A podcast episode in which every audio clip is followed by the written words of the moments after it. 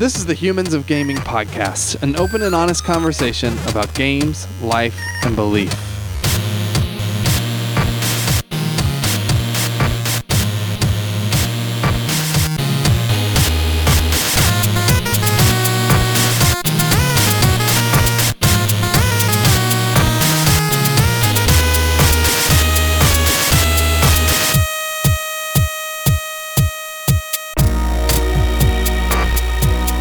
Welcome to Humans of Gaming. I'm Drew Dixon. I am the chief content nerd at Love Thy Nerd, and I'm joined by a special guest today, and that's Gabe Barrett. Hey, Gabe, how are you? Drew, doing excellent, sir. Really appreciate uh, you having me on. Yeah, and so um, you've designed a whole bunch of board games, and then I believe you also help other people design board games. You're, I think, a rare person that, um, like, has dug. I get the sense has dug pretty deeply into like the process of designing board games in a way that I think is really, really cool. Yeah, I don't know. How do you, how would you describe to people like what you do in in in game in games and game design and board games? Yeah, it's kind of interesting. So people probably know me a lot more because of my podcast and the community I run called the Board Game Design Lab. They probably know me more from that than my games. I've you know had several published. My own publishing company. You know, had several successful Kickstarters, but I really got going in the gaming industry through the podcast. And I started a show because I was struggling as a game designer, trying to figure it out, trying to understand how do you, how do you make a game? How do you Yeah. turn time into fun with these components and these dice and these cards and all this stuff? How do so you do how that? do you make a game? Let's go ahead and uh, That's a- iron that's that out. Massive question. So I've, I've recorded like 240 episodes so far of trying to figure that out. Um, and so, you know, I've been able to interview some of the best of the best in the gaming industry, Yeah. just amazing uh, designers and publishers and people on the That's cool. inside. So, like, what's some some examples? Yeah. So Richard Garfield, who designed Magic the Yeah. Gathering and King of Tokyo, Uh uh, Matt I've heard of Leacock from uh, Pandemic fame. Yeah. Uh, not. Uh huh. not the pandemic, but like the game Pandemic fame. Yes. Um, he did not design our Yeah, current he designed pandemic. pandemic. Like, oh, curses! Somebody should have talked to him before he released that. Anyway, um, let's see. Elizabeth Hargrave, who did Wingspan, which won the Spiel des Mhm. Jahres last year. We had Uh, her on this podcast. Yeah, she's So, excellent. yeah. Uh, Eric Lang, who's designed a game or two. Just a, a ton of who's who, kind of the Mount Rushmore of people in the gaming industry, and uh, yeah, just all sorts. Of, and also a ton of like people that no one's ever heard of that have also been really interesting to talk to. And so my my podcast is very topical. It's it's all right. We're going to dive into this one topic for an hour, and we're going to pick it apart and, and see where it goes. And uh, yeah, it's been a lot of fun over the last, I guess, four and a half years now. Yeah. That's cool. That's awesome. Um, but you live in Honduras, I we do. discovered. Yeah. Um, but I am. I'll eat my hat if you're if you're Honduran because of your accent. what gave it away? Uh, my constant use of the word y'all or random random country sayings that no one knows what they mean. Uh, that's been a lot of fun. I'm gonna So, guess you're from somewhere in the South. oh, I definitely, can't pinpoint it. definitely. You want to you want to take a guess? Uh, Mississippi. Uh, close. Alabama. Alabama. Oh, okay, Middle of close. nowhere, Alabama, also known as just Alabama. Yeah. And uh, Where in yeah. Alabama? I lived in Alabama actually okay, for a while. Alexander For- City, right outside Auburn, close to Yeah. Montgomery. They're in the central part of the state, close to Lake Martin. I grew up, you know, going out to the lake all the time and having a lot of fun there. Yeah. Okay. And uh, yeah, so grew up there playing football, you know, just doing the normal Alabama thing. Uh, ended up moving to Kentucky for a few years. Got a scholarship to play football at Murray State University. That didn't work out so well. Oh, We had a new coaching staff come in that I didn't jive too well with. So I took some time off of football and then couldn't shake the bug. And growing up in Alabama, you got to play football. It's just what you do. It's in your DNA. And uh, so I transferred to Auburn what did you University. What did you play? I played receiver. Uh, a lot of people thought I was a kicker based on uh, being white and uh, not super big, but uh, I'm much faster than your average kicker by uh, a point or two. And uh, anyway, so transferred to Auburn University and ended up having a you know being able to play there and have some stats somewhere. ESPN.com somewhere. I Yeah. like, a handful of tackles here or there.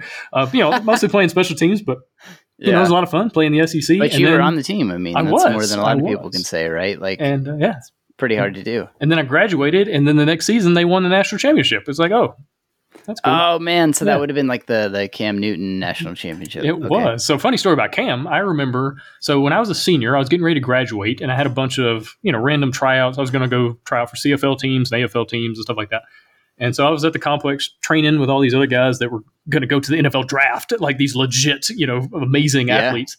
And uh, we were there, and I remember we were running routes and throwing one day, and this humongous human being walks in the door, and I looked at the quarterback that was that had graduated with me, Chris Todd, and he had set a bunch of records. He'd done really well, and I said, "Who is that guy?" I was like, "Is that a defensive lineman?" He goes, "No, man, that's a it's a new quarterback. He just transferred here." I was like, "You've got to be kidding me. He's way too big." and so anyway, we ran routes, and uh, this massive quarterback was not super accurate. Every ball was like way over my head or in the dirt, and it, Yeah. you know, or way too hard. I'd run like a five yard route, and he'd throw it as hard as he possibly could. And it's like, come on, man, I'm I'm right here.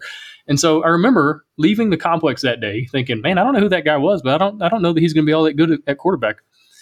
And uh, he turned out to be Cam Newton, who won the national championship, won the Heisman first overall draft. You know, pick. Yeah, he, he turned out okay. Luckily Yeah. for him, I guess. Yeah, So that's crazy. you That's never know, man. You never know. Yeah. Well, I, w- I have lots of questions now about uh, Auburn and football and Alabama and all that kind of stuff, but we'll get to that later. I want to hear more about. Uh, so, how did you go from? Because, like, I feel like that's not super common. Like, I don't talk to a lot of uh, game designers because we have a lot of game designers on this podcast. Uh, I don't talk to a lot of game designers who are like high level athletes. Uh, and especially football Mhm. like i feel like those two things are almost like like in in board game in the world of board games it's like the what like gen con for instance like if you go to gen con it's like one of the few places in america you can go where people are like oh football's lame right. They've all Uh, gathered. That's really what it is. It's a convention to talk about how stupid sports are, and Right. oh, oh, also we're going to play board games, but it's mainly to uh, Yeah, remind each yeah. other that sports are i'm dumb. stereotyping a little bit like obviously there's board gamers who are super into sports and Oh, yeah. stuff but how did you go from uh, being an athlete uh, and being really like because you were trying out for CFL teams and stuff. Mhm. So how did you go from that to getting into board games? And Yeah, that's a good question. design? I think, well, going back to, you know, there's not many of us that are football players that end up as board game designers. I think part of that is because to be really good at game design, it helps if you don't have brain damage. That's probably part of it. yeah, Uh, a lot of us have certain degrees of brain damage. Like I spent Hmm. a decade of my life running into people as hard as I possibly could with my Oof. head. And, Yeah. uh, you know, I'm, I'm curious as to like how many brain cells I've lost. And, you know, I've, I've got friends that are, were teammates that can't remember Yeah. stuff now. You know, they're 35 years Right. old and forget their kids' names. It's like, this Hmm. is really tragic. But anyway, so that may, maybe that's part of it. But, um, I, you know, I was always kind of into games. And when I was in college, I really got into playing a lot of D&D, strangely enough, and uh, in my Oh, off time. cool. You know, and I had a group of friends that I had gone to high school. Were there with. other like football players at Auburn or or Murray No. State that? No, no, I never talked D&D? about this. Okay. I never talked about this in the locker room. I had, you know, I had my football friends, and then I had my other Yeah. friends, and Your luckily, D&D friends, your yeah, nerds. exactly. Yeah. And I had grown up right outside Auburn, and so I had a ton of friends there at the school who weren't athletes; they were just regular folks, and we all grew up together. Yeah. And we're we were a bunch of nerds playing video games and board games, and you know, we got into D and D there my junior senior year, I guess. And I think that's where it started because I feel like anyone who plays D and D, you get the bug. Like you're like, oh, because everything is possible. Like you're D and D is Mhm. great because you're kind of designing how the game is going to play out. You know, i- inside the mechanisms, inside the theme, and all that. But at the same time, you you have the freedom to come up with what's going to happen, and then you roll dice and all, you know have fun. I think so. Maybe that's kind of where it started, and got into playing a lot of board games, and I don't know, that's where it's where it began. And the more I played, the more I was like, you know what, I think I want to try making some of these. That's kind of how my brain works. Um, when I read books, I'm like, I think I want to write. You know, when I when I do anything, I, I have this like in me. It's like I want to I want to try this. I think this could be interesting just to dive yeah. into. So that's kind of where it started. That's cool. Okay, awesome. And uh, how long have you been designing board games? Hmm, probably twelve years. Twelve. Yeah, Yeah. I think was, I think I counted up the other day. It was like twelve years of of kind of dabbling. Um, Yeah. The last five have been serious. Five or six um, Okay. was when I really got serious, trying to get games published. Uh, and you know, eventually Yeah. started my podcast, started my company, and stuff like that. So messing Mhm. around with it for twelve, really serious for five or so. So what are what games might people know you from, or wh- what are some games you've designed that people may have played? Yeah, so games that have done pretty well on Kickstarter. Uh, I've been working on a series of solo games called Hunted, and there's been three games in the series so far. And basically, you're a character on the run, and you have to. It's a card game, and you're playing all these cards, and it's very thematic. So one game is kind of similar to like a Die Hard, or you know, you're you're this guy, you're an action hero basically, and you got to save your wife from the terrorists. Uh, there's another one that's got kind of an alien type theme. There's another one that's got kind of a Stranger Things type thing. Yeah. And, and all these games are are solo, and so maybe those. Um, but yeah, those are probably my most well known. Okay, cool. That's great, man. And uh, when did you get started on your podcast? let's see, that was December of 2016. Um, yeah, it was kind of, uh, it was so funny. Um, I was living in Honduras and I wanted to be part of the gaming culture, gaming industry in some way. And so I was like, well, you know, I could review games, but it's really difficult to get a game to Honduras and it is not cheap at all. And so I was like, well, maybe not reviewing games. It's not like I can go to my game store and like, oh, let me buy some games. And so I started thinking through like, what if I started a podcast? And I was really interested in game design. And I thought, you know, what if I could just start a show, invite designers on. Maybe some of them will want to talk to this random dude they've never heard of. And if I could get like 10 listeners, that'd be excellent. Like I thought double digits would be amazing. Just get double digit Yeah. listeners each week. And uh, so I started the show and Jamey Stegmaier, who's one of the most well-known people in the entire like hobby side of the Mhm. gaming industry, he was Yeah. my first guest. Like he came on as the first episode and then it just Yeah. kind of snowballed from there. And I've been able to have a lot, just amazing people on, and uh, I have a few more listeners than ten at this point. point, and so it's it's worked out really well. Surprising That's to me, cool, like. I never thought it would be something, Yeah. and it's turned into Yeah. really my primary income and uh, a business all on its own, and so it's just it's crazy. That's cool. Scythe is probably my favorite board game. Oh, That's kind of kind of my jam. Yeah. Yeah. So we had Jamey. We actually had Jamey on this podcast a while back too. So Oh, nice. uh, super genuine guy. Like, Oh, yeah, he's amazing. Really cool. good friend. Yeah. Um. So and then you've also like des- uh, written a book, written some books about uh board game design. Is Yeah, I think I've written seven books at this point. Um, two of them are game design related. Uh, both of them, I, I interviewed a ton of people and then kind of turned the interviews into content, basically. Uh, one is, is Yeah. game design advice, just kind of general advice, and the other one is all about Kickstarter and how to run a successful Kickstarter campaign for a board game.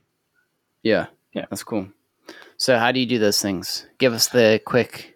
Uh, time is a big one. So what I what I Yeah. tell people like marketing is so important now because there's so many games. I mean, any given time there's Mm. like 500 games on Kickstarter, and so Yep. good luck standing out because not only is it people in their basement, it's also multi-million dollar companies that are using the platform Mm-hmm. and their games look amazing and they didn't necessarily need Kickstarter, but they're there anyway. And so you're competing against that, and you're competing Yeah. against Netflix and Facebook and everything else. Uh, and so you Mhm. have to have a game that looks good, that plays well, and people can preview it and it looks good in the videos. But also, you just need time. You know, I tell people the best time to start marketing your game was a year ago. Uh, the 2nd Mhm. best time is right now, like right now. And so, you know, get the landing page up, get people excited about it, get the the hype train going as much as you can early. Because if, if you don't, then you're going to really struggle. Yeah. Yeah. So you compiled a bunch of advice Mm-hmm. from uh, from a whole bunch of successful board game designers. Um, yeah, I'd be curious because you did all these interviews and things. Is there like an interview or or somebody who gave some really great advice that stands out that's kind of stuck with you that maybe's influenced the work that you do? Or Oh, that's a good I'm question. curious if something something kind of pops to your mind. Man, well, Jamey, going back to, to him, uh, he had just again super genuine advice. There were a handful. I'm trying to remember who. I can't remember off the top of my head, but there were a handful of people that really just took the the opportunity to go deep. You know, some of the some of the Yeah. interviews were it's kind of general, generic advice that if you're just getting started is really good, but if you've been doing this for a year or two, it's like, oh, okay, I already know that. Uh, but there were a handful of people that really just dove in uh, with specific Yeah. examples and, and stuff like that. I wish I could remember off the top of my head. But this was like three years ago when that book came out. Not one that I've reread uh, recently. Yeah. But um, but anyway, so yeah, the people that like really took the opportunity to to give back, uh, and you can tell tell the difference. The folks that were just like, oh yeah, I can help you out, versus like, oh, I would love to share this Mm. advice, and there was a big difference there. Yeah. Yeah, it seems like the board game community is pretty generous with Oh, yeah. um like sharing the tips and tricks of the trade and like um I mean it, it it's you know it's it's a budding industry which you would think eventually that's going to change but maybe right now like like they'll get more cutthroat eventually but right now it feels like uh yeah there's just this really cool community of practice uh that's really open and and willing to to share and and help each other grow. Yeah. Do, you- do, you- do you think that's true? Oh, 100%. And going all the way back to my podcast, I mean, the fact that I could get some of the biggest names in the industry mm. to come on a, a show that no one had ever heard of and no one like had didn't exist. Like I was recording these episodes before Yeah. the show launched, you know, and so that was a huge thing. But what's interesting about board games, most people realize that in the gaming industry, a rising tide raises all ships. You know, we're not we're not in mm-hmm. a car industry where if somebody buys a Honda, then they're not going to the next day go out and buy a Toyota. Like that's not going to happen. It's going to be years before they buy another vehicle, and so you have Yeah. to really fight to get that sale because you know they don't come around as, mu- as much. With games, Mhm. I've never met anyone who bought one board game and didn't go out and buy like 10 more, 50 more, 100 more. Like it's something that once people get in, Yeah. they're in and they're going to go buy Right. all sorts of games from all sorts of companies and different genres and themes and, and mechanisms and stuff like that. And so I think we all realize that like we're all working to get as many people in as possible because one person coming in means 50 sales for all of us. Uh, and so Yeah. I think that's, that's part of it. And it's also just, I mean, it's gaming, you know what I mean? It's like a, the, the state of it in general is just like this Mhm. kind of laid back, relaxed. Let's have some fun. Let's, let's spend some time hanging out with each other. You know, kind of. Yeah, yeah. What uh, what drives you to? I think both both to make games, but then also to like participate in the community in this way, where you're. I mean, essentially, you're, you have a podcast and you've written these books that are essentially designed, intended to help people make more games. Yeah. so, what drives you to to participate in the community in that way? That's a good question. I feel like no matter what I do, I end up wanting to help people in some way. Um, it just seems to, to be how my life has gone. No matter what I do, I end up in some kind of ministry role or nonprofit role. Or right, right now, I'm working at a school in Honduras. You know, um, Yeah. it just seems to be my mindset. It's like, okay, this is really really cool. How can I help other people enjoy it? Or get really good at it, or learn from my mistakes, and so they don't have to make the same ones it's just kind of how my brain seems to default. Uh, it's probably my mom's fault. That's how uh, she is, uh, and she she was all always involved in ministry and missions and doing stuff in the community, and always drugged me Yeah. along whether I wanted to be there or not. And uh, that, maybe that's where it Yeah. started, but it just seems to be how my brain, low, like the lowest common denominator. That, that's what it is. Yeah. Yeah. So uh, I'm guessing you you grew up in the church then, like you grew up. What what what what did you grow up going to uh, a particular church? Yeah, so non-denominational for a while, uh, up until I was about fourteen, and that's actually kind of like whenever I, I tell my life story, that's actually where it starts when I was fourteen, um, because I got thrown out of a church when I was fourteen. That was kind of fun. so crazy story. So my mom, tell. yeah, yeah, yeah. This, this is where the, like the juicy stuff gets rolling. Like, um, so my mom and I were, you know, really big parts of this church. Like there every Sunday doing all the mission stuff. My mom was doing a lot of stuff with the youth group. Um, we, Your dad too, or was your dad in the picture? my dad was around some. My parent, my parents' relationship was super strange. Um, they got divorced when I was young, remarried, Mhm. separated again when I was a teenager. My dad and I really didn't have a relationship at all up until I was probably like twenty three. So probably like Hmm. fifteen to twenty three. Like we knew each other and you know, we talked, but it wasn't like a relationship. Um, Yeah. when I got when I got done with college, when I got out, kind of more out into the world, um, I realized the terrible life that my dad had had growing up, and just a Hmm. lot of tragic, painful stuff. And what I come what I came to realize was he. It's not that he was a bad dad; he just didn't know how to be a dad, Hmm. and he wasn't like Yeah. trying to be some bad person. Uh, so you were able to have some empathy with Oh yeah, like, yeah, yeah, yeah where he came from. I because he yeah. Turned out way better than my grandfather. My grandfather Mm. was a super interesting guy. Uh, has a, I've got a lot of cool, fun stories about him, but just not a great person overall. And and my dad, he didn't know how to be a dad, but he knew not to be like my grandfather. And so, Yeah. you know, like he had beat me, like like he had received, and but he just didn't know how, what to do, right? And so he just kind of was like, I don't know, and not that he checked out, but it was just we were real distant uh, up Yeah. until like my mid twenties. And once I started realizing all these Mm. things from his past, I, you know, I, I was like, I, what am I doing? Like, it's not his fault. And so you know, a lot of forgiveness and our relationship has been excellent since then. And once I started having kids, you know, and he really Mm. has just turned into this amazing uh, person and That's grandfather. And yeah, that you're just- able to like reconnect and yeah, a lot of people sh- like spend their whole lives struggling to, you know, overcome stuff like that. So that's, right. And that's thankful. cool that I'm, I'm very thankful to- that I was, you know, 24 or so when it when it happened. Yeah.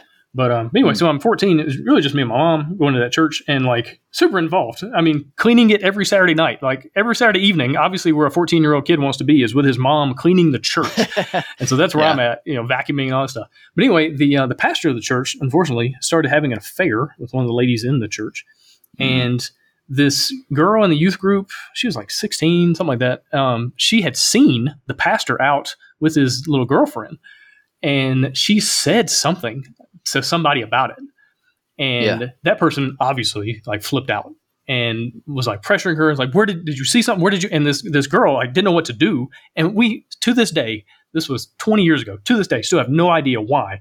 But she said, "Oh, uh, Miss Sandra told me," and so she made up this lie that Hmm. my mom had said this, which was not true. Like my mom, like no clue at all. And so anyway, when the pastor heard about it, he obviously flipped out because he was having an affair and he's doing everything he can to lie and cover his tracks and all this stuff.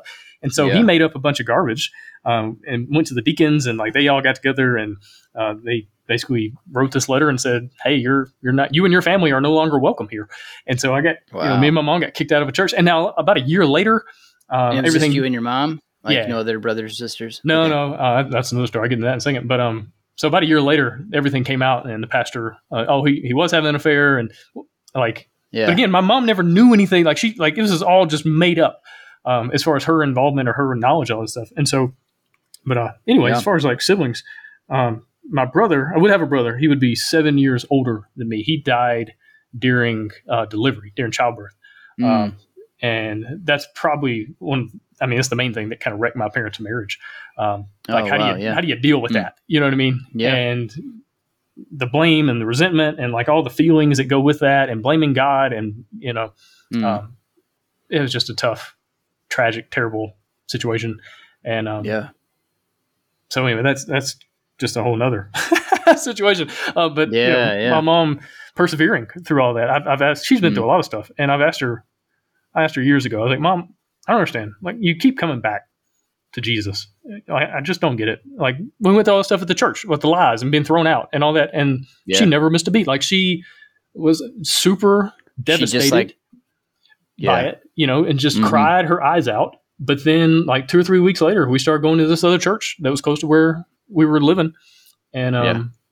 You know, and, and I asked, her, I was like, "How in the world? Like, how? Like, why didn't you just give Mm. up on God? Everybody gives up on God. Like, when these things happen to them, that's that's like what they do, and, and society That's understands. default. Yeah, yeah." sure. And she Mhm. said, "Well, after your brother died, and after all these things happened." What I realized is that there's just there is no other way. Like you can run and you can hide and you can do all these things, but at the end of the day, there's just Jesus, and Hmm. and you're just going to end up back anyway. And so let's just let's just cut out all the middleman. Let's just go back. Yeah. you know, I was like, okay, fine. And so I've been in a lot of Uh-huh. situations too that were just super frustrating or tragic or fr- you know just Hmm. awful. And I've just kind of come back to my mom's advice. It's like, well, you you're going to be back here anyway, so you might as well not even leave when it you know when it comes to Jesus. Now, obviously, the church Yeah. can be its own mess, but um, Sure. but Jesus is who he is. And um, anyway, so 14 years old, kicked out of a church. Now we start going to this new church. And uh, that's where I met a guy named Jason, who was the youth director there. And uh, he just became one of the most important people in my Hmm. entire life and um, incredible mentor. And, you know, in a, in a time when my dad wasn't around much, uh, he filled a lot of that gap. And I had some Yeah. coaches that filled, you know, filled gaps here and there. And um, anyway, so kind of fast forward a little bit. Um, let's see, I graduate college. I'm living in Los Angeles, of all places, and I'm working with the How did homeless you out land in. Los Angeles? Oh man, it's a long story. So basically, I didn't time. know. Yeah, basically, I didn't know what to, what to do with my life, and uh, I Uh-huh. had a friend at Auburn that had graduated the same time, and he was moving back home to LA, and he was just going to figure it out. And he's like, "Hey, you're figuring it out. I'm figuring it out. Let's just like come live in my parents' basement and let's figure it out." Yeah. This a And, football uh, friend? No, or, it was just a just a random guy, just a random Okay. friend. Uh, so anyway, uh, and there's a whole lot Yeah. more to it, but that's kind of like the basic of it. And so anyway, I'm out there, and I don't know what to do with my life, but I feel kind of drawn toward ministry. I feel drawn towards the homeless for some reason, I, and like there's no reason why for that. Like I didn't have some mission trip or whatever. Uh, I just felt kind of pulled in that direction, and so I Yeah. started calling up homeless shelters and be like, "Hey, can I volunteer?" And everybody was super weird about it, and they're like, "Why? why do you?" are you are you a weirdo? Like, what do you do? You have to do community service? Like, what do you do? I was like, no, I just feel like I need to do Yeah. this. And so, finally, one of the the ministries, the That's shelters, sad, isn't it? Oh, I know, right? That's the It's- response. Yeah. yeah, Hmm. and um, one of the shelters finally was like, oh yeah, come on, you can come these days, these hours, whatever. And so I show up and I start taking out trash and cleaning bathrooms. And they had this 1960s U-Haul that they would drive around and pick up donations. And so they gave me the keys to this thing, and they would just be like, "Hey, go here, pick up this stuff." And that thing maxed out at like 42 miles an hour. And so I would be on the Los Angeles interstate and going 42 miles an hour. And I was number one to a lot of people that zoomed by me. You know what I mean? That's And so, terrifying. Uh, yeah. anyways, I'm, I'm doing this stuff and I'm like, God, what are you doing? Like, why am I here? Like, what is going on? Mhm. And so I did that for a while. And then my friend Jason, former youth director, he calls me one day. And at that point, he was working in a church outside Atlanta in Marietta. And he says, Hey, man, um, the church I work for, they're starting this new ministry. They're going to be getting involved with the homeless. And uh, you were the first person I thought of, like, for somebody to maybe come run it. Um, you know, are you interested? You need a job? And I asked him, I was like, do you know what I'm doing right now? He's like, no, I don't even like, where are you? Where are you?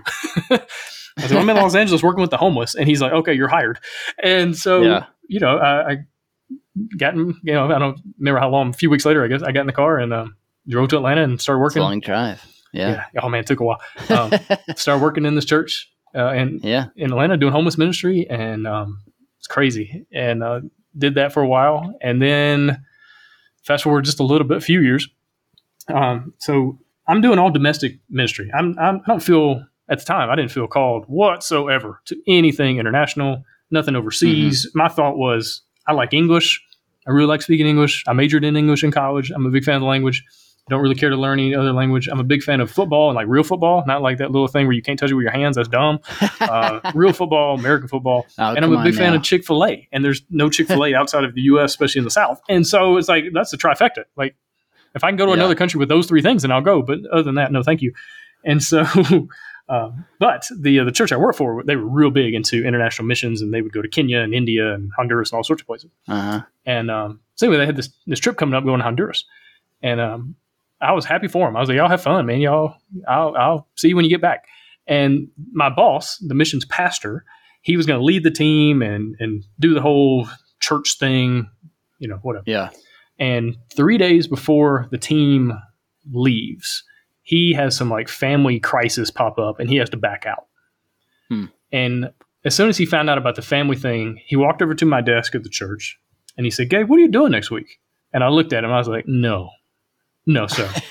no, uh, I said, I'm not going to Honduras. He said, I'm not asking.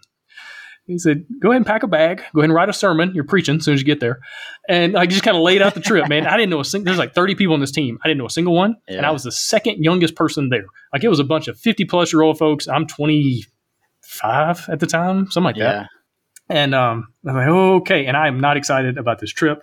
It's like, what are we doing? I don't want to be on, on this thing. And I remember Uh, getting on the bus. It's like 5 a.m. We're going to the airport. And I'm like leaning my head up against the glass. I'm like, God, what are you doing? Like, what is this trip, man? And um, yeah. anyway, get to Honduras. And on that trip, I meet the woman that I am now married to. Hmm. And so my entire life obviously changed. And Yeah. that woman was in the process of adopting a little girl. So obviously came into that process. The girl has a sister. So it, like sister moved in too. And so now we like instant family. Um, I Yeah. moved to Honduras. Like all these crazy things happened. Uh, all because I got thrown out of a church when I was 14. You know what I mean? Like Wow. everything hinges on Yeah. that moment. Because without that happening, Mhm. I never meet Jason. I never go work at this church. Like so, like my entire life hinges on this super terrible, tragic thing created by a sinful man trying to cover his tracks. And Hmm. it's just, it's just, it just shows the the amazing ability God has to Hmm. to bring good out of what what man mean, means Yeah. for evil. Um, Yeah. and it was phenomenal. Um, and here I am, and so we're still going through ado- through the adoption process here, seven years Hmm. later. If you're if you're going to adopt, I don't recommend Honduras uh, unless Oh, wow. unless you want to So- be in for the long haul. So But, you still haven't adopted the child that you. Oh wow. yeah, I mean they live with us. They are our Yeah. kids. You know, I'm dad. I just don't have a piece of paper Yeah. to prove it, and you know they can't leave the country. So that's always frustrating. Like whenever I go back to the states, it's, it's either me or my wife that will go and visit family. Uh, can't really go both of us. That's And, uh, frustrating. Oh man, and it's just an incredible amount of incompetency. I've had very few instances of like corruption, like financially. Like the only time someone said, "Hey, if you give me some money, I'll I'll help out your case." That only happened one time, And the, I didn't I didn't do it. I didn't feel good. I was like, I don't I don't think so. I was, I'm not gonna do that. And like two weeks later, the guy got found out and he got fired. Wow. Huh. Uh, so I was like, oh, that's Yeah. good. Uh, it's just an incredible amount of incompetency. I'll give you an example. So right now we are in like the very final tail end stage of adoption. And Hmm. we're just waiting for the judge to sign off on some things, and then we'll go through the embassy and the USI. We'll get new passports, new birth certificates, and we're- we're good to go. Well, Yeah. we've been waiting for several months um, for this judge to finally take, you know, see our case and go through it and sign off and all that stuff. And last week, or maybe a few days ago, actually a few days ago, um, got a call from our lawyer and said that the judge has sent all the paperwork back to what's called DNAF, which we would call like Child Protective Services, like the government agency that handles kids. Yeah. And they sent it all back. I was like, what do you mean they sent it all back? Like, we've been waiting months for her to look at it, and they sent it all back. And she said, yeah, apparently the paperwork only had one of your daughters and not both in it. It's like, y'all couldn't have like checked that before? Like you couldn't have, like you had months. Yeah. You had months to like for somebody to Mm. look through and go, hey, let's make sure that both of these kids are in here. Let's make sure the paperwork's here for both of them. And uh, it's like it's stuff like that all the time. One time they lost our paperwork, and because nothing in this country is digital, everything is paper. Like, I was like, well, what, what, what can we do? It's like, we don't know. Mm.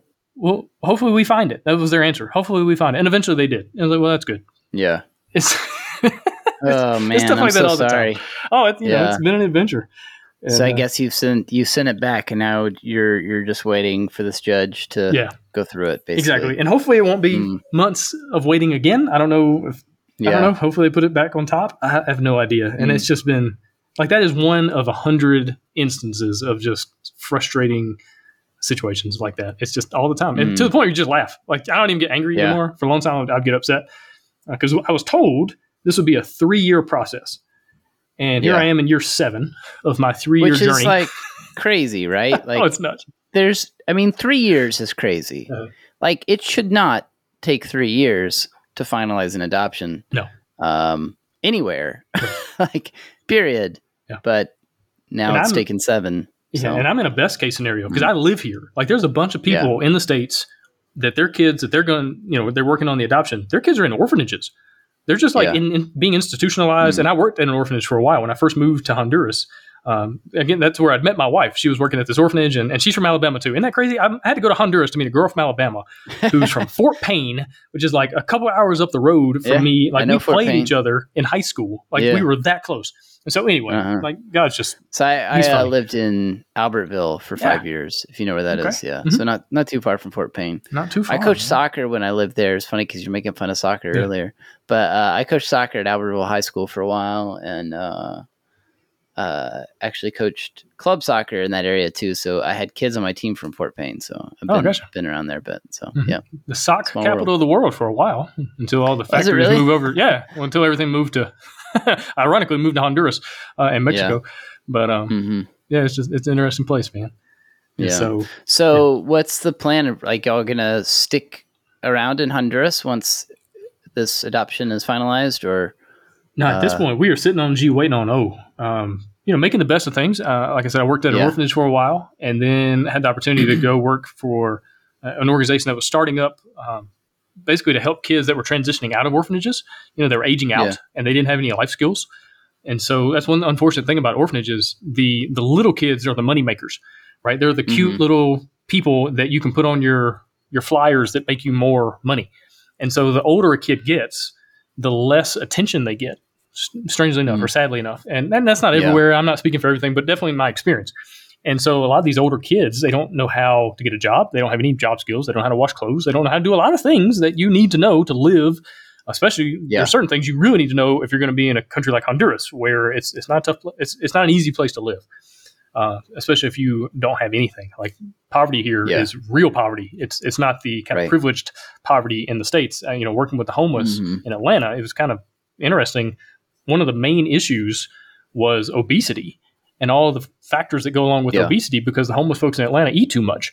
And so they have diabetes Yeah. and heart problems and all sorts of issues that go along with that. It's like, what a first world issue where Mm. the homeless folks eat too much, you know? And so Yeah. uh, you don't have that here in Honduras. It's not that problem. It's a whole other side of the spectrum.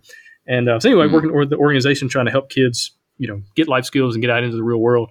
Did that for a while, and then the last four years, I've been working for a, a bilingual school where I've taught English and literature for a while, taught high school, and then now I'm in a kind of administration role where I'm helping out with recruiting and professional development and stuff like that. So, you know, I've had a lot of fun here. Met a lot of amazing people and Hmm. learned a lot, grown a lot, and uh, seen some really cool things. But uh, my wife, her her dad's got stage four cancer. Uh, Hmm. You know, obviously we want to be back home, just be around him and spend as much time as we can around him. And you, you never know when it's going to Yeah. take a take a turn. And uh, a lot of Yeah. stuff like that. You know, I lost one of my best friends. Uh, he he passed away. Uh, Hmm. When was that? November, I think, a few months ago. And um, yeah, it's tough when you can't be there. And because of COVID, couldn't Yep. travel. Like I couldn't go to the funeral. Yeah. And um, Right. it's tough. And so yeah, we're, we're looking forward to being back. Um, enjoyed my Seems time like, here. but- Uh, yeah, it seems like COVID has. I, I have some friends that are um, trying to adopt internationally, and it seems like um, I don't want to be judgmental, but just from the people I've talked to, it seems like there's been a lot of a lot of people around the country that have used COVID as an excuse to Mhm. not move forward on things, and adoption Yeah. is one of those things. You know. Oh, my Um, judge, she has some alleged pre-existing condi- condition, so she only works on Saturdays. Hmm. She works one day a week. Probably why it's Yeah. taking my case so long. But um, yeah, there's a Yeah, lot you of have that. to pray that that one day that she works, she can look at your paperwork.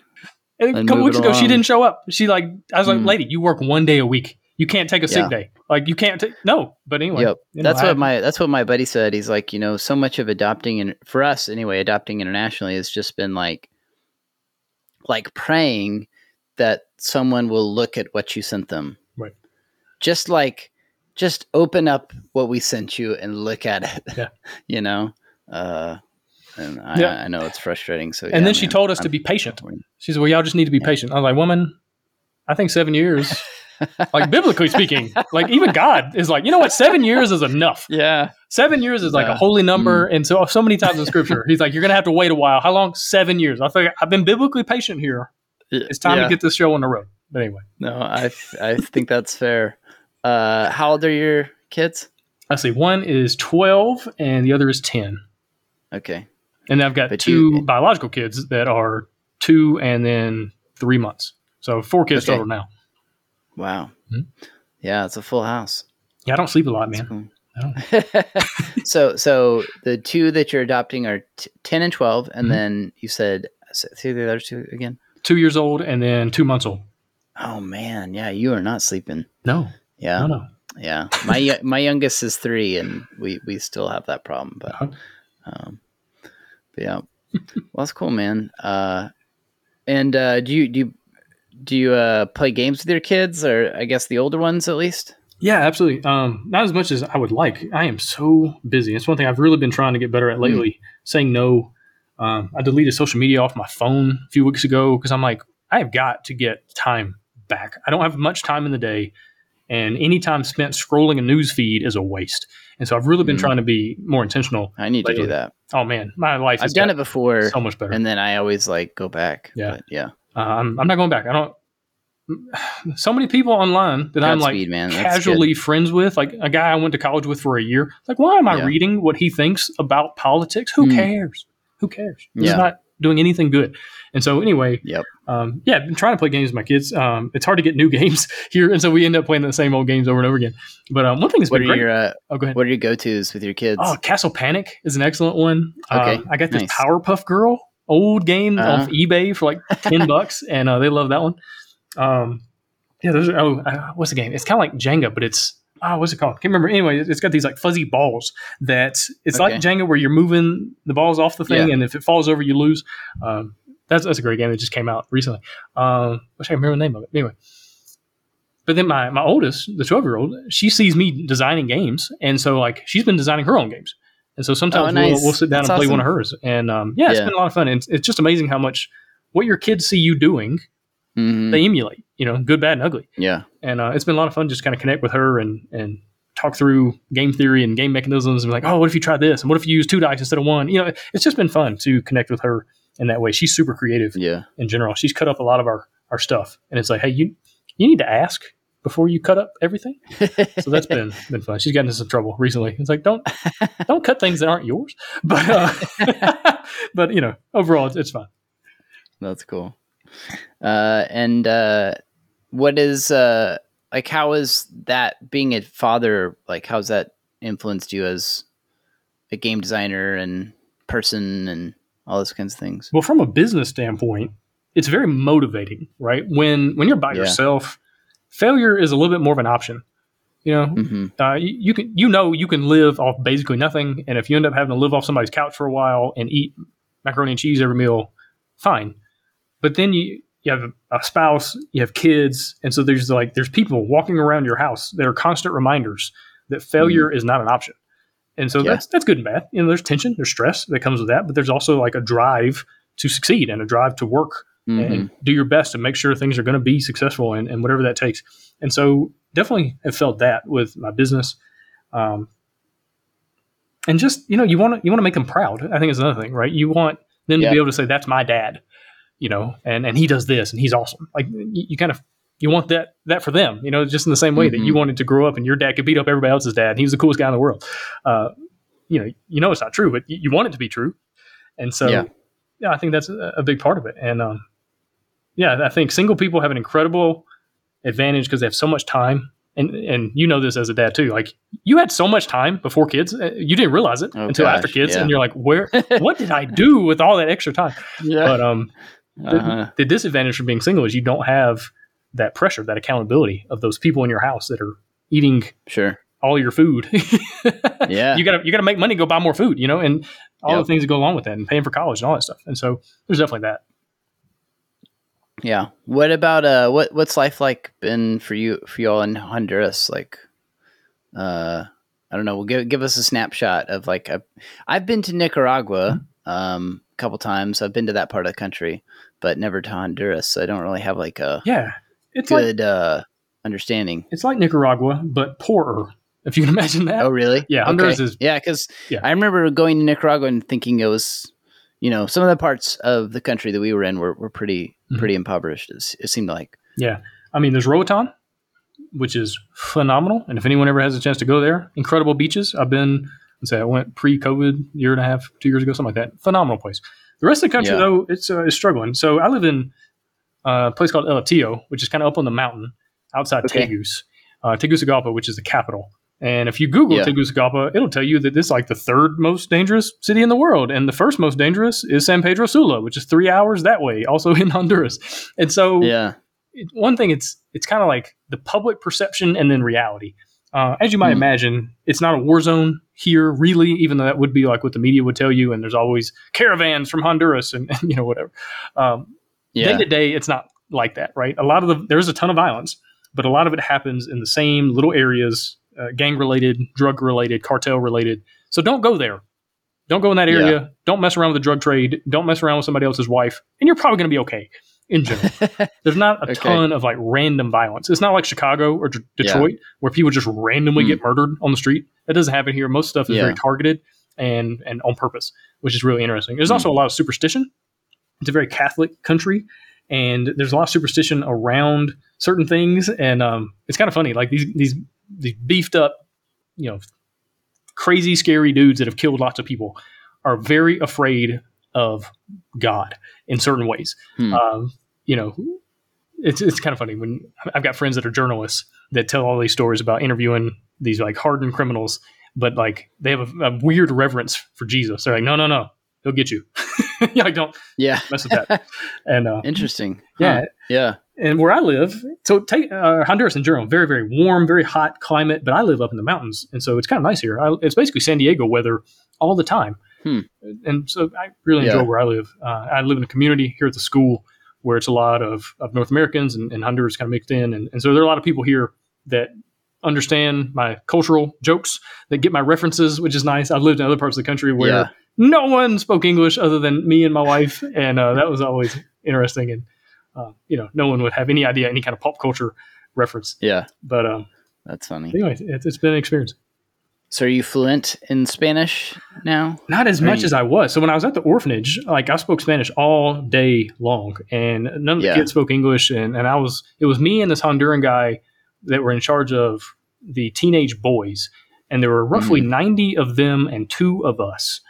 And so Oof. that was a fun situation. And um, yeah, it was That sounds intense. Oh, it was, it was crazy, and it was just it was managing chaos all day long and making Yeah. sure no one died. I remember when I was uh I was in college. This is my senior year of college. I got the bright idea to like try to make a couple extra bucks every week by doing some um substitute teaching. and uh cuz I had like one day a week when I didn't have any classes. And so so I did and uh I always I always got some of like the inner city schools uh and and I went to uh, one school where I was the PE teacher for the day, and uh, like literally, I was taking roll, and there would be guys that were like, as soon as as soon as I said their their name, they like took off, you know, and they were like, I'd be like, hey, you can't leave. Uh, and they'd be like, "What's my name?" And I'd be like, "It would have been like several names past, with you know, like they would wait till I said like f- ten more names, then they'd leave. And be like, "I don't know your name," because there'd be like, because there'd be like sixty or seventy people in my class, Mhm. and so I'd just be like, all right, I guess you're leaving. I can't day." do anything about it. But uh like that was managing like 70 kids in a PE class was for one day was like really really difficult Mhm. and really stressful. But you did that for like a few years. So yeah, it was it was nuts. And man, that's you're doing the Lord's work in that situation. Yeah. 'Cause it's mhm. it is not for the faint of heart, man.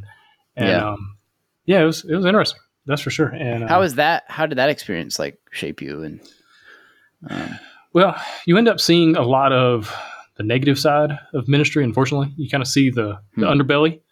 Um, and Sure. I tell anybody that, that thinks they that's want to work It's a real work, big problem in Central America of like um like all these ministry organizations that end up being kind of like corrupt, right?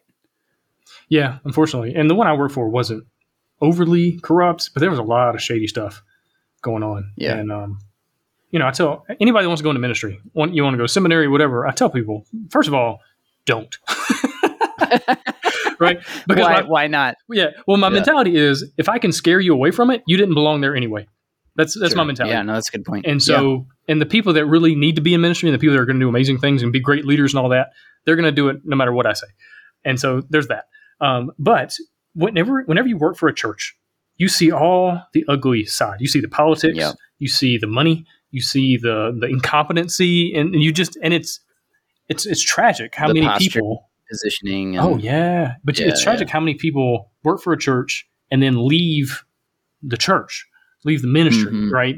Don't want Right. anything to do with Christians or whatever, and it's because they get so jaded and burn out, and and so you got to really know what you're getting into, um, because the church is full of people, and yeah. people suck. People like no matter where you go, yeah, you know? people suck, yeah. it just is what it is. Yeah. And We the do. church has a really Mm. t- good tendency to be a magnet for broken people.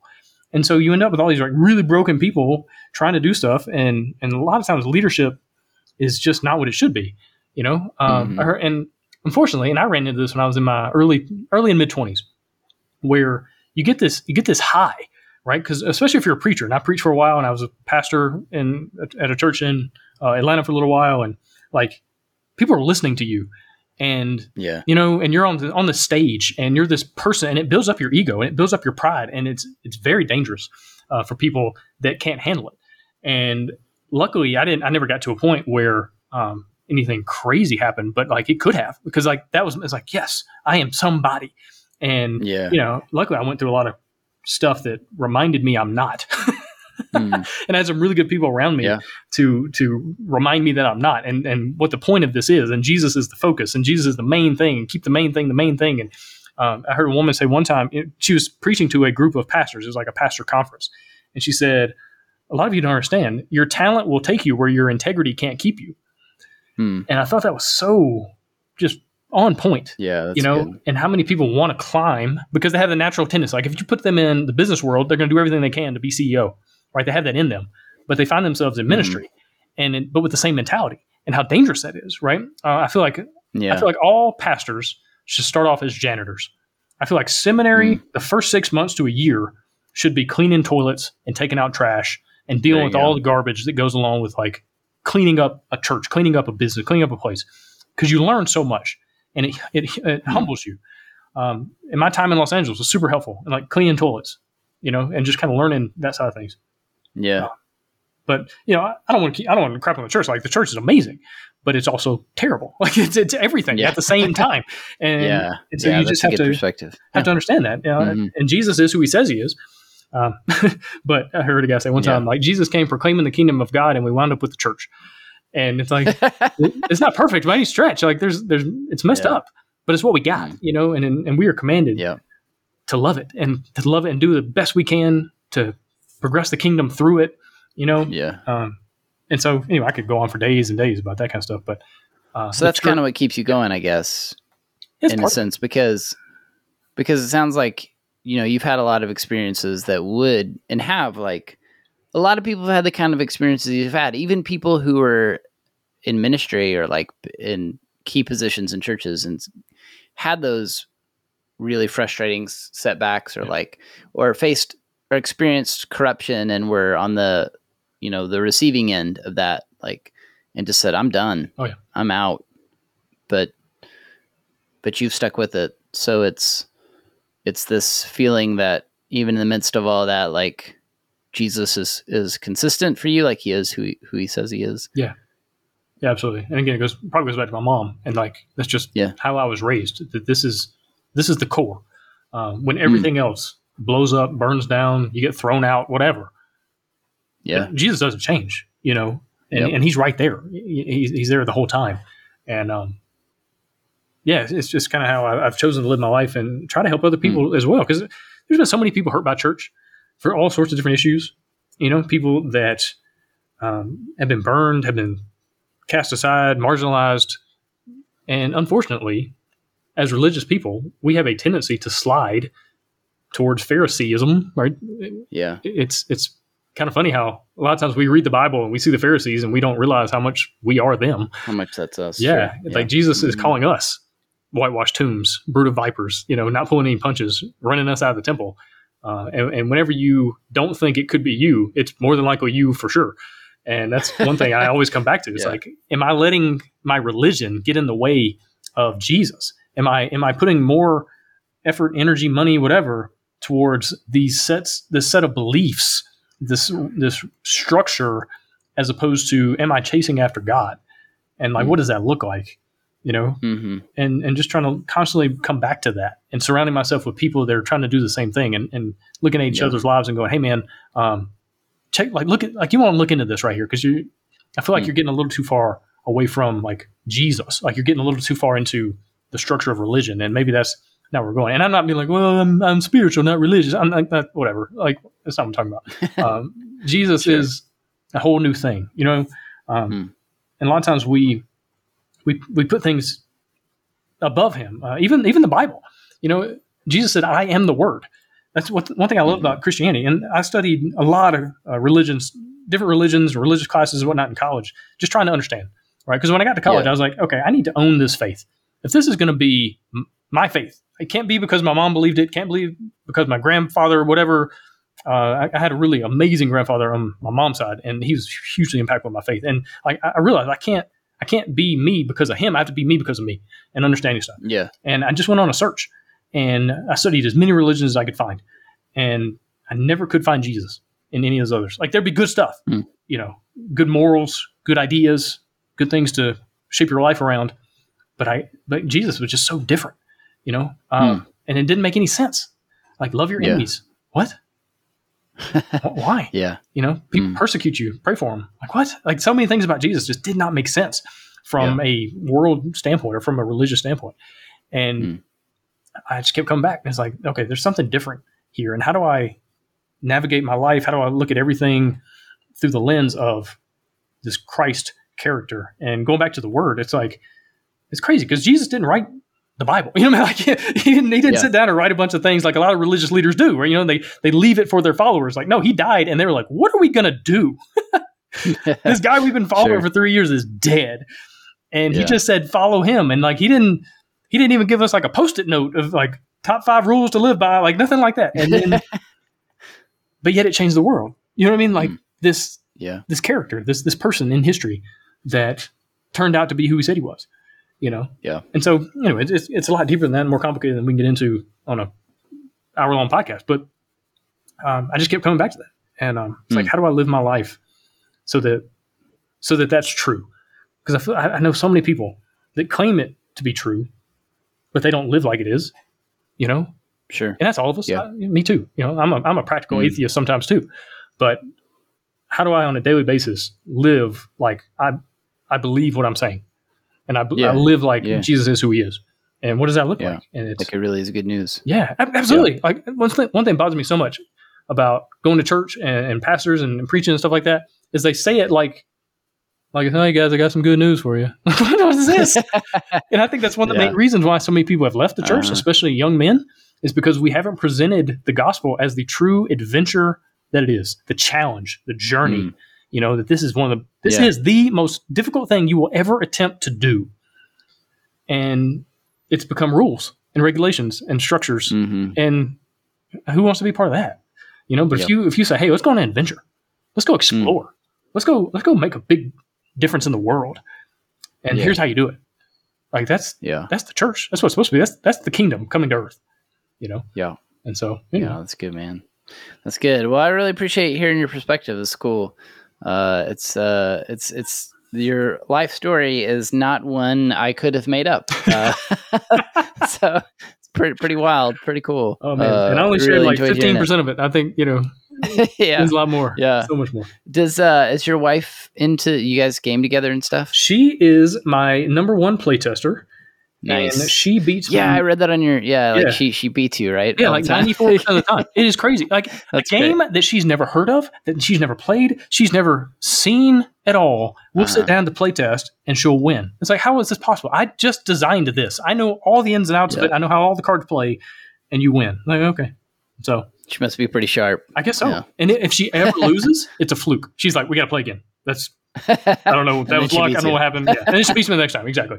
And, and so Yeah. yeah. she's great, and um, great. she's a phenomenal mom. And, Do you, uh, uh, have you like connected with any of your um like old football buddies uh, and admitted th- to them now like that you were into D and D and like and that you're a, a game designer now? Well, one thing that has definitely helped is when you're cashing checks, right? When you're making money and it's like, Yeah, and not crazy money. I'm not sitting here like some kind of millionaire or something like that, but like when you're making, you're living off of yeah, games, all of a sudden it gets a little easier to say stuff, you know? Um, sure, because people can't make fun of it. It's like you say what you want. Like this is paying for my kids to go to college. yeah, you know, yeah, uh, I talked to a guy on my Uh-huh. podcast a while back who was a for a while he was a professional Magic the Gathering player, and Uh-huh. people made fun of him until he was like, "Oh yeah, last weekend I made fifty five thousand dollars at this tournament that I won." Yeah, people stop making fun of you real quick when Yeah. they realize that you make more money in a weekend than they make in a year playing Yeah. cards, and so Yeah. you know. Uh, anyway, I, I don't have any any qualms about it now. Um, it, it's yeah, it'd be fun to reconnect with some of those guys, but uh, I think there might be a different stigma about it now, maybe than there was. Like, it's uh, I, I've heard read that Dungeons and Dragons is more popular now than it ever has been before, Oh, it it's it is. like fifty year history or whatever. Yeah, it's crazy. I mean, Critical Role, which is a bunch of voice acting nerds out in Los Angeles playing D and D on Twitch. I mean, it, it gets hundreds of thousands of yeah, watches every single Thursday. You know, people Right. sitting there watching other people play D and D for four hours. You know, gets Yep. more views than sports. You know, d- games Yeah. and, and basketball games and stuff like that on like the NBA. And it's like, Yep. oh, huh. like we've come a long way from Yeah. 1970, whatever. So, Yeah, that's cool. Well, it's great talking to you, Gabe. Yeah. Uh, yeah, I, I loved hearing your story. And um, wh- where can people find you online? What's the best way to kind of follow what you're up to? Your podcast or Yeah, podcast, I guess. Um, the Board Game Design Lab uh, on iTunes or any podcast you know site or, or whatever. Um, BoardGameDesignLab.com got a ton of resources. So if somebody's listening to this, like I think I could design a game. Go there. I have organized as many resources as I could find uh, in that one Yeah. place. And then also, I'm in the process right now, uh, as of recording this, next week, launching a community website called BGDL Plus, which BGDLPLUS.com for the community. So that's Okay. hopefully going to become like board game design headquarters on the internet. Uh, and yeah, we'll see. I, I put a lot place of work for in, for designers to collaborate and Yeah. and workshop and that kind of thing. Yeah, absolutely. So I hate Facebook. Uh, I'm so tired of it. I'm done with it. I think it's ruining us in a lot of ways. And so my thought was, how do I You're not wrong. create kind of a social media site that's not icky, that's not like tracking Yeah. you around the internet, that's not using your psychology against you, uh, and is focused on game design. And it just brings in designers and let's have some digital courses and let's have forums and let's have uh, all sorts of ways to connect and, and find each other and hire artists and all sorts of stuff. And so um, that's been the goal for the last, let's say, I guess last April, a little over a year ago. I started working on this website, and uh, it's finally coming to fruition. I hope it, you know, hope, hope people really get a lot out of it and really enjoy it, and uh, hopefully gets us off of Facebook more. That's definitely Yeah. part of my plans. Yeah, that's great, man. Well, cool. Definitely encourage people to go check out uh, your work and uh, your podcast. And uh, yeah, it was great, great chatting with you. Yeah, I appreciate it, man. Um, I, I really enjoyed, Yeah. you know, talking to you all. Yeah, for sure. It was awesome.